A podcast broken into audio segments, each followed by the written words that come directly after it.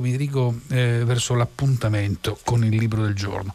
Per molte ragioni. Prima di tutto perché eh, il libro del giorno di oggi è uno dei libri più belli della storia dell'Italia del dopoguerra, del momento della resistenza e della liberazione. Il libro è Il mondo è una prigione, lo ha scritto nel 1945 Guglielmo Petroni in stampa ci andò qualche anno dopo, nel 1949 se non ricordo male, e qualche passaggio di questo libro entrato in tante eh, antologie eh, della, del periodo resistenziale, ma poi è uscito, è uscito dire, dal fuoco dell'editoria italiana e se ne sono un po' perse le tracce e le memorie. Lo ha ripubblicato la casa editrice Abbott, eh, ho in mano eh, la copia del libro, costa 15 euro circa 160, occupa circa 160 o 170 pagine.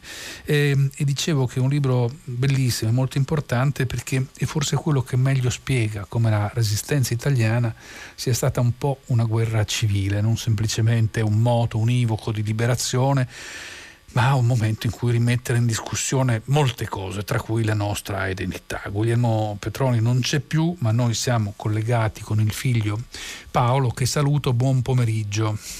Buon pomeriggio a tutti, grazie.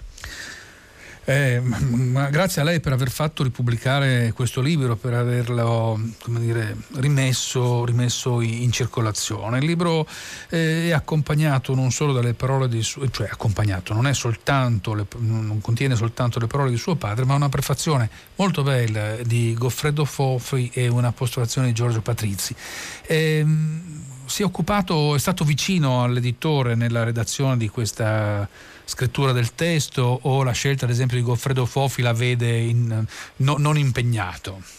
No, no, no, l'ho fatta io, nel senso che Goffredo mi parlava sempre del, aveva conosciuto mio padre, mi parlava sempre di mio padre, di questo libro che lui reputava fondamentale, eccetera, per cui quando questi due ragazzi che hanno fondato questa casa editrice Nuova Nuova, che si è aperta con questo libro proprio, eh, Davide Gallegaro e Luigi Petrella, eh, mi hanno, sono venuti a casa dicendo noi vorremmo ristampare questo libro, ci pare che non ci sia più in giro, eccetera. Eh, eh, c'era Fellerio che un po' d'anni che diceva lo ristampiamo noi, lo ristampiamo noi, non l'ha mai fatto, alla fine ho detto vabbè fatelo, almeno esce perché è un libro simile non si trovi più, eh, era pieno di gente e mi diceva ma è possibile che un libro simile non si trovi più? Eppure così era, eh, perché siccome non stravende, eh, Feltrinelli che è l'ultimo che l'ha fatto per i 50 anni del, del, della liberazione che era 2004, insomma vabbè un po' d'anni fa, sì. eh, poi era partito, dice ristampiamo tutti i libri di tuo padre, poi si fermò, dice eh, no non vende abbastanza per noi, devono vendere i libri se no non possiamo andare avanti.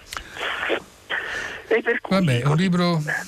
Vabbè, è un libro che non, non, lo so, io spero che venda tantissimo. Um, ci aiuti a entrare dentro, dentro, questo libro. Questo libro è... Eh, non, so se, non, non, so se, si possa eh, classificare come romanzo in senso stretto. Eh, perché so, certo mio padre una... ci teneva che fosse anche romanzo, mm. però eh, mm. certo è un memoire, tante cose, sì. Ecco, allora che memoria racconta suo padre dentro questo libro? Ci accompagni fra le pagine. Ma, eh, eh, racconta una memoria, eh, vabbè, mio padre ha fatto la resistenza e è finito a Via Tasso, che è quel posto orrendo e terribile che tutti sappiamo, della prigione delle SS a Roma, dove è stato torturato e condannato a morte e salvato eh, per caso perché il camion che doveva portarlo a Forte Bravetta quando stavano arrivando gli americani si ruppe li riportarono indietro, insomma accade due volte questo tra l'altro. Per cui poi quando arrivarono gli americani eh, riuscì, eh, fu liberato praticamente. Ecco. Però eh, racconta qualcosa di più, come dice Giorgio Patrizzi, dice uno inizia a leggere questo libro normalmente sapendo che è un libro della resistenza, nato dalla resistenza, ma è, è poi tutt'altro e molto di più, è un libro che cerca di fare i conti con se stesso, con come bisogna essere in una società nuova di persone come mio padre che erano nate col fascismo e avevano conosciuto solo il fascismo. E quindi è un libro che a un certo punto, ecco, io vorrei, posso leggere proprio le ultime due righe di Patrizzi che secondo sì. me sono quelle che dicono eh, il succo di questo libro. Eh,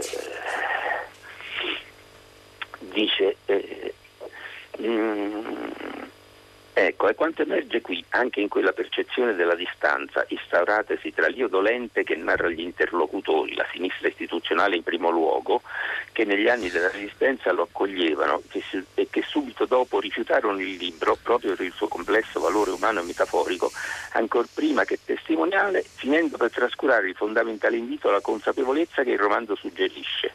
Solo nell'esperienza dello scambio e del dialogo, nella catena solidale che nasce dall'incontro con gli altri, è possibile uscire dalla prigione, quel mondo è una prigione appunto. Eh, eh, ecco. Mm, ecco. perché il punto è proprio questo, cioè lei dice l'esperienza di, di mio padre a, a Via Tasso, in realtà il libro è eh, sì il racconto, credo molto edulcorato, alleggerito della, della prigionia delle lunghe settimane sì, che suo padre lui non amava parlare eh, dei certo. particolari, insomma, nel, nemmeno eh, nel libro. No. Però la prigione è altro, la prigione, come dice il titolo, è, è il mondo. Il libro infatti è, contiene tante altre parti struggenti, devo dire. L'inizio sì, del libro infatti ritorno, è il ritorno. il ritorno dopo l'uscita dalla mm. prigione a Lucca, alla casa a Natale, insomma, esatto. al suo paese.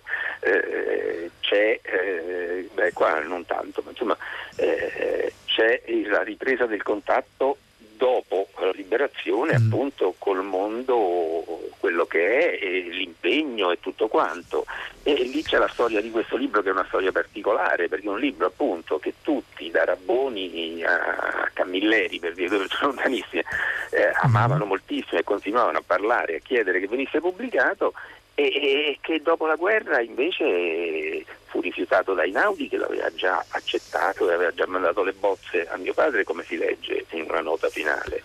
Eh, perché? Perché? Perché non corrispondeva alla diciamo, retorica e l'esaltazione del, dell'eroica resistenza che si voleva allora. Era un libro molto introspettivo e che molto che metteva, diceva io essendo in prigione eh, dalla residenza ho più dubbi che certezze eh, e che appunto le ha lette ha letto lei due righe della postfazione eh, che Giorgio Patrizia ha scritto. Mi prendo la libertà di leggere due righe, veramente poco, di, de, una delle ultime pagine de, de, del libro scritte da suo padre. Eh certo già in quel nome eh, che, che, credo proprio dicano qualcosa eh, di, di, ciò che stava dicendo.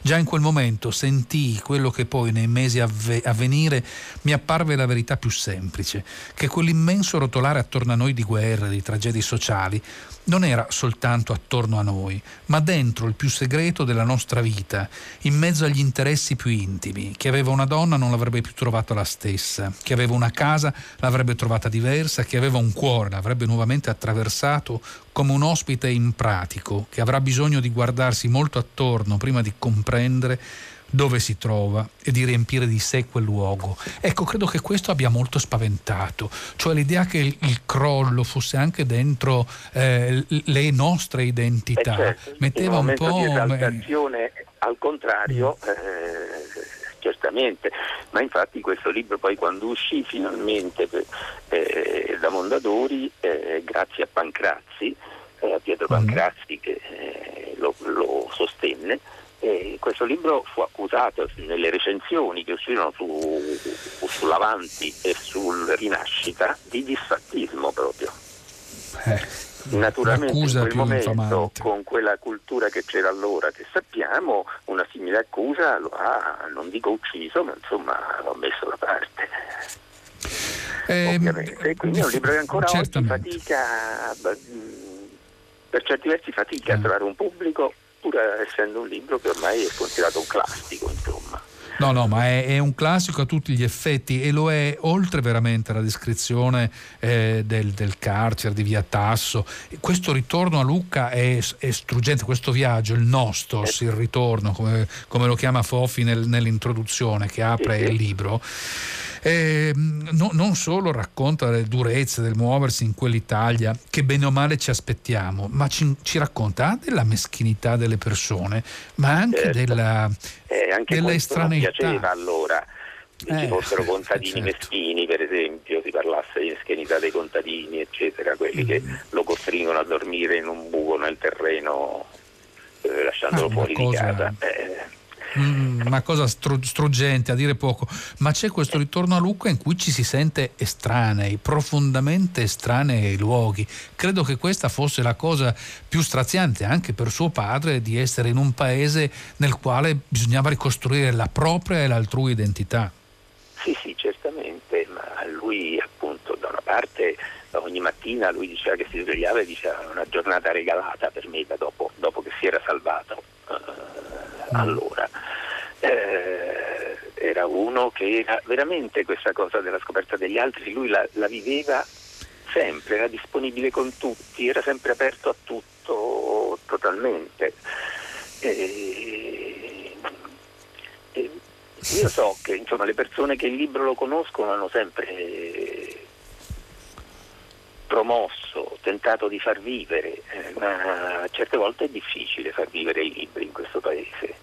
Camilleri è uno che ha scritto e detto pubblicamente mille volte, dice ci sono due libri che mi hanno formato, non come scrittore ma come persona. Il primo in ordine di tempo è stato La condizione umana di Marrò durante il fascismo e dopo la liberazione il secondo indubbiamente fu Il mondo è una prigione eh, per, fortuna, per fortuna adesso c'è, ce l'abbiamo in mano, ringraziamo questi giovani editori, ecco. ringraziamo Abbott. Eh, rimangono delle pagine strazianti anche del carcere, perché non, non, è, non è, il no, cuore certo. del libro secondo eh. me, ma eh, però rimane la stupidità del male spaventosa, cioè la, l'inutilità di queste carcerazioni, la, ehm, l'assurdità di, di, di, di questa, questa condizione che suo padre racconta, racconta veramente eh, lo benissimo. so, lui è stato arrestato che tornava dalla manifestazione di Porta San Paolo eh, ecco, con, eh. con volantini e cose era uno già schedato ovviamente e quindi parte di quelli entra... intellettuali eccetera dico, veniva, veniva, dalla ruota la ruota è una rivista dove erano lui era caporedattore c'erano Trombadori, Muscetta eh, insomma, insomma un destino segnato. Un destino segnato che questo libro racconta, riempie di senso, riempirà credo la mente, gli occhi e anche il cuore di chi lo vorrà leggere. Io lo ricordo il titolo Il mondo è una prigione. L'autore è Guglielmo Petroni. Io devo togliere la parola sgarbatamente e me ne scuso Paolo Petroni. No, ma, ma, come ho detto prima abbiamo i Berliner Filarmonica che ci corrono ah, appresso, io, che sono che hanno le loro urgenze. È stato chiarissimo, ma mi emoziono poi no, parlare di queste cose. No, ma, cui... ma, come, ma come no? È stato chiarissimo, il libro è molto bello, l'editore Abbott, l'autore Guglielmo Petroni, il titolo Il mondo è una prigione. Io la saluto moltissimo. Grazie, grazie Paolo Petroni. Grazie a voi. E, e, nel, e, nel, salutare lei saluto a tutti, saluto tutti gli ascoltatori e rubo una parola a Paolo Poli, anzi a Collodi, per la vostra garbatezza. Siete molto, cari, siete molto cari, più che carini. Siete veramente cari come ascoltatori di Radio 3. Sono felice di aver passato quest'ultimo giorno dell'anno qui con voi ai microfoni. Saluto tutti, ringrazio Gaetano Chiarella che è entrato in console, ringrazio ringrazio la regia di Laura Zanacchi, la curatela, Susanna Tartor, tutta la redazione tutti voi. E ci risentiremo l'anno prossimo, che per fortuna non sarà fra molto, ma sarà solo domani pomeriggio. E io la linea la passo a Radio 3 Suite, Berliner in Comuno. Sarà, sarà molto bello ascoltare un concerto eh, in Euroradio questa sera da, da Berlino. A tutti voi una bellissima fine d'anno e un miglior inizio.